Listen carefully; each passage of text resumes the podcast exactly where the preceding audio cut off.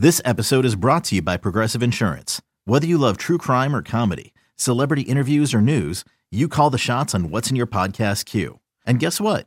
Now you can call them on your auto insurance too with the Name Your Price tool from Progressive. It works just the way it sounds. You tell Progressive how much you want to pay for car insurance, and they'll show you coverage options that fit your budget. Get your quote today at progressive.com to join the over 28 million drivers who trust Progressive. Progressive Casualty Insurance Company and Affiliates. Price and coverage match limited by state law.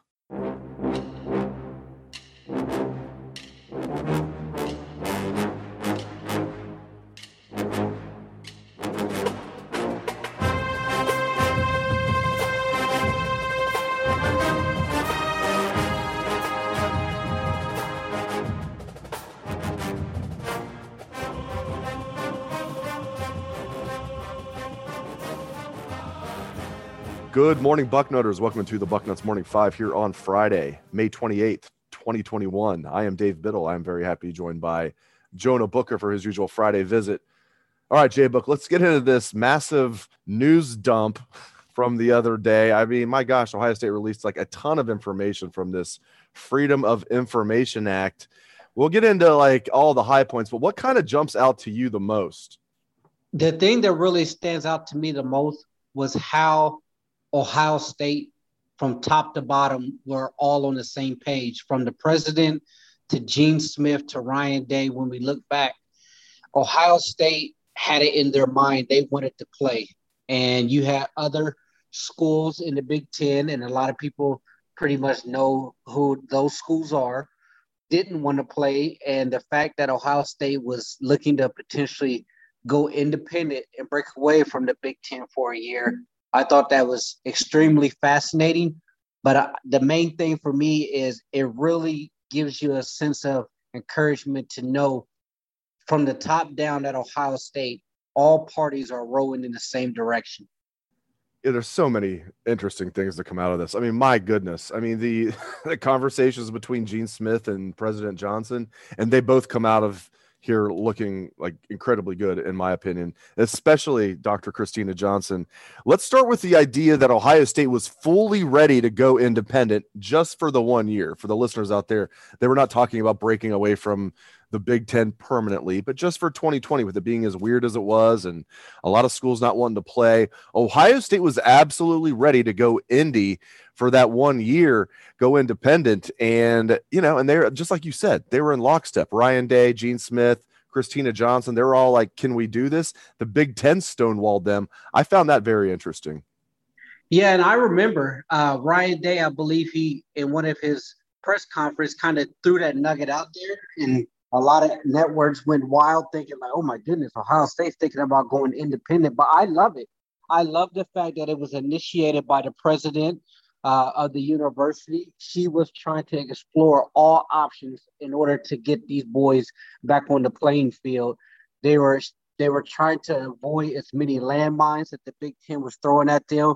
But if Ohio State was able to go independent for one year, it would have been it would have been glorious. I mean, it'd have been must see TV because if you could get Ohio State playing, you know, down in the SEC or, or playing uh, BYU with Zach Wilson at the time, or, you know, going out west to the West Coast and just breaking away from the Big Ten and doing their own thing, it really would have put a ginormous spotlight on the Big Ten conference because, in my eyes, the Big Ten needs Ohio State more than Ohio State needs the Big Ten. And if Ohio State really would have put out the big stick and start whipping it around, and they were really serious about that, which it sounds like they were, I think it would it really would have pushed the ball forward even a lot quicker than what we were hoping. The thing that was holding Ohio State back, as Gene mentioned, was the contracts that Ohio State was tied into with Fox and the Big Ten Network. They and how those obligations would have played out in the legal world. But I, the fact that Ohio State was really taking it serious and wanted to go that route tells me that by any means necessary, they were looking to try to play football. And we're going to talk a lot more about this. Before I forget, I want to let everybody know out there that's listening to the show on YouTube very soon. If you haven't seen already, we're going to move the show to our new Bucknuts slash 24 7 sports YouTube channel it's just been on my YouTube channel for a while. We're going to move it to our new Bucknuts 24 7 Sports YouTube channel. So you can just do a search for that and it will come up. So make sure you subscribe to our new YouTube channel if you get a chance. Thank you very much for doing that. All right. So this just goes to show, J Book, this whole situation. And even now, it's not just fans, it's behind the scenes, the higher of the higher ups, Gene Smith, Dr. Johnson, Ryan Day, all saying basically the same thing the fans were saying that, and it just leads me to believe that football just means more at Ohio State than it does at, you know, any other Big Ten school. And it's, you know, really not close. Not, I should, you know, I guess I shouldn't say that. Nebraska and Iowa, they're not on Ohio State's level as far as like, you know, quality of football, but they might have the same passion that we do. But man, it just goes to show the different level of passion from Ohio State and maybe a couple other schools in the Big Ten, and then pretty much the entire SEC and a lot of the ACC. Right. And it, it just tells me that Ohio State is all in. And the, the, the thing that you have to really love as an Ohio State fan is I do not believe this would have been the case if Michael Drake was still the president. I think he would have bowed out gracefully. I do not think he would have he'd have went to bat um, like Kristina Johnson did for the football team.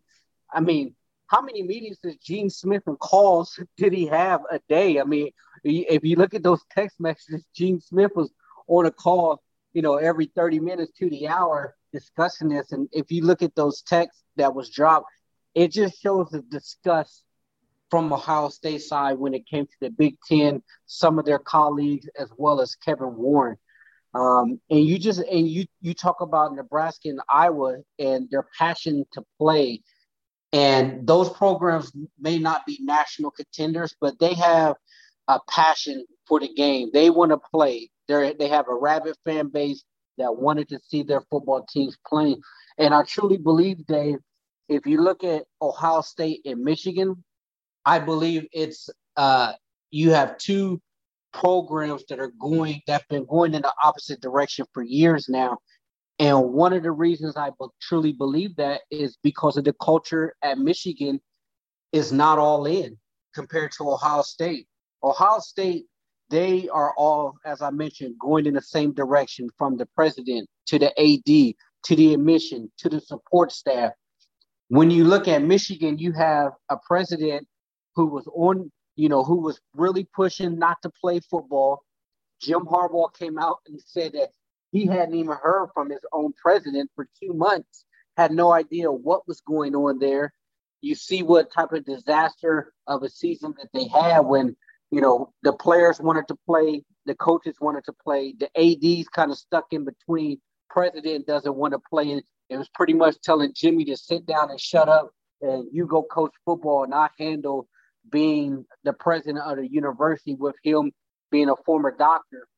And I think when it comes to Michigan until everybody is on the same page. That's not a that's not a good job.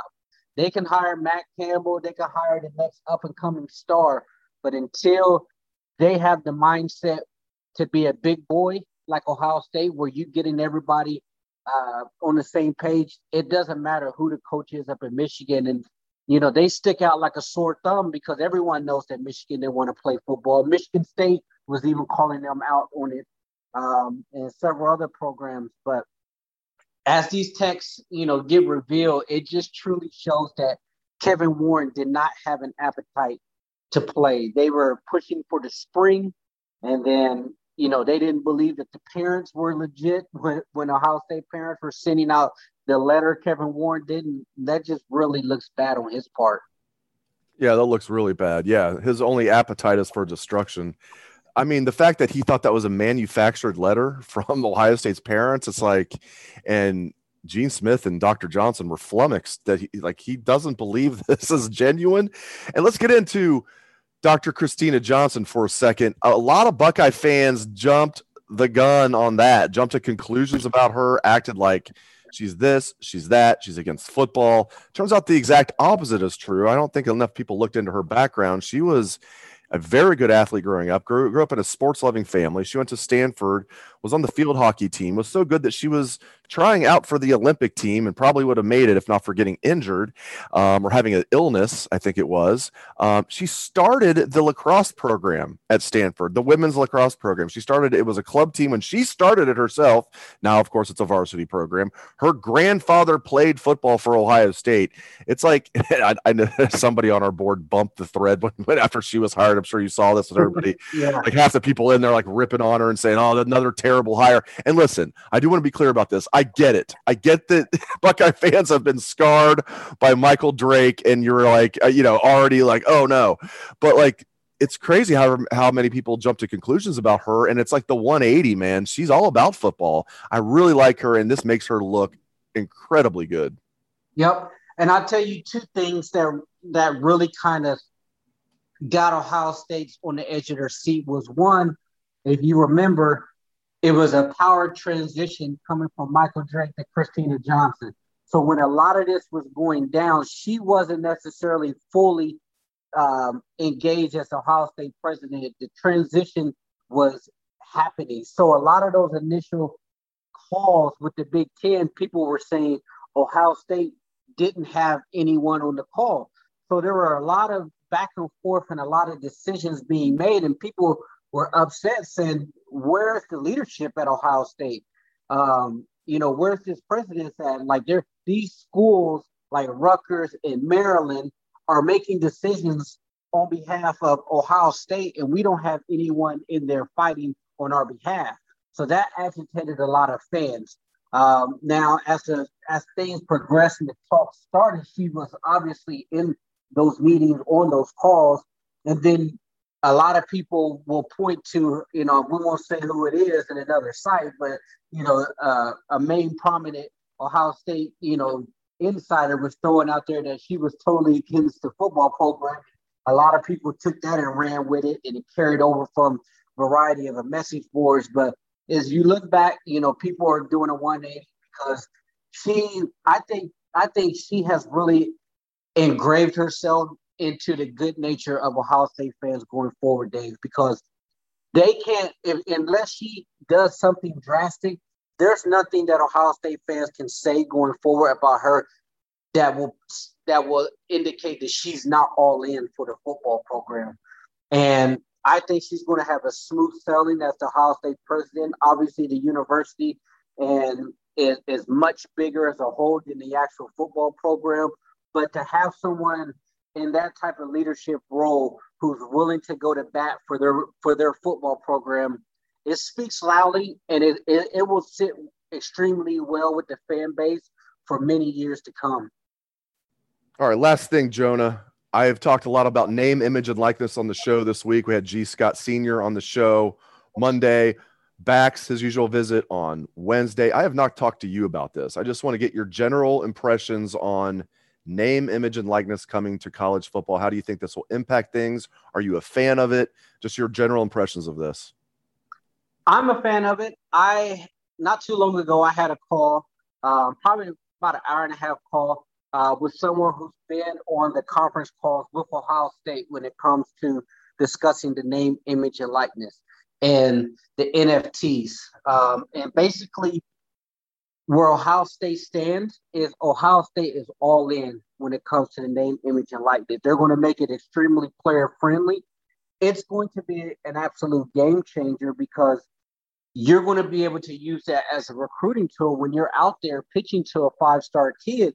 You can say, hey, look what our guys are doing here at Ohio State. Look at the platforms that we're providing for them as an on ramp to help, you know, put money in their pocket you look at the social media engagement, which is going to be huge when it comes to name, image, and likeness. If you can get your followers up on Instagram and Twitter and things of that nature, then it actually increases your value and your net worth as far as your as a player, as long as you can perform at a high level on the field. And you look at some of the guys that they have there now, a lot of those players already have ideas in place there's going to be a lot of nuances behind the scenes that needs to take place when it comes to tax purposes, um, attorneys to make sure that contracts are legit and is ran through compliance at Ohio State.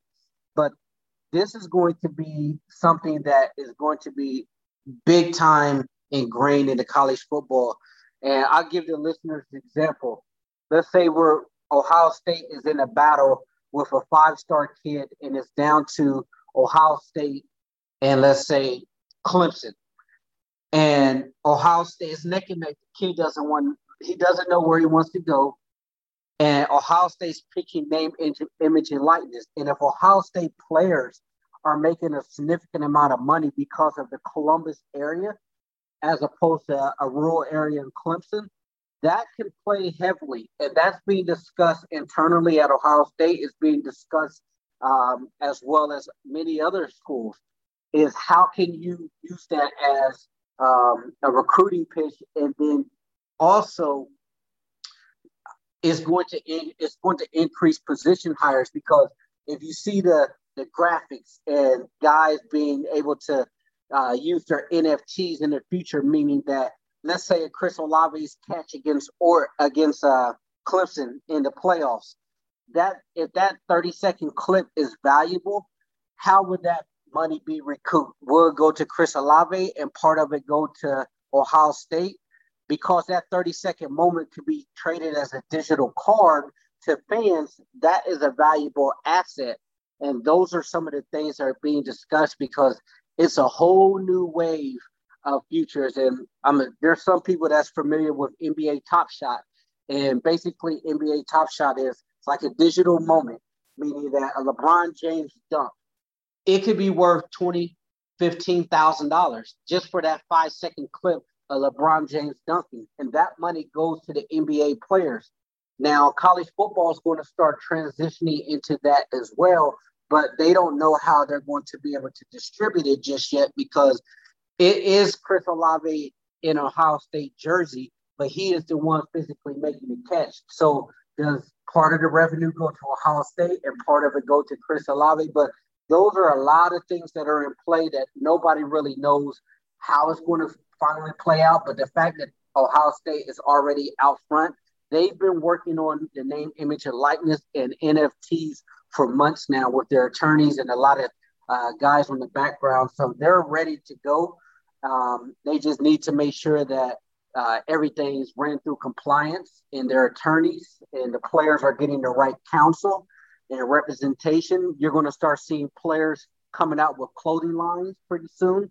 Uh, you're going to see players locally in commercials, and they're going to try to uh, create as much wealth and revenue for their players because in the end, if you're getting your parents, your, your players paid legally uh, through the system, then that's going to benefit you when you're pitching that to recruits and say, hey, you may not make it to the NFL, but we can give you every opportunity to make some extra money while you're here at Ohio State, as long as well as getting your your degree here. So it's going to be big, and I'm excited to see where it goes.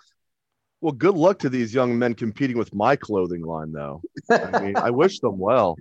No, great insights. I mean, that it, you just you laid it out very well. I, think uh, a lot of listeners might be uh, uh, rewinding about three minutes to listen to everything you just said again. That was great stuff. You outlined it very well.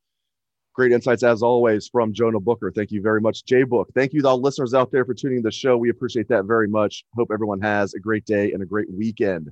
Let's hear the Buckeye swag, best damn band in the land.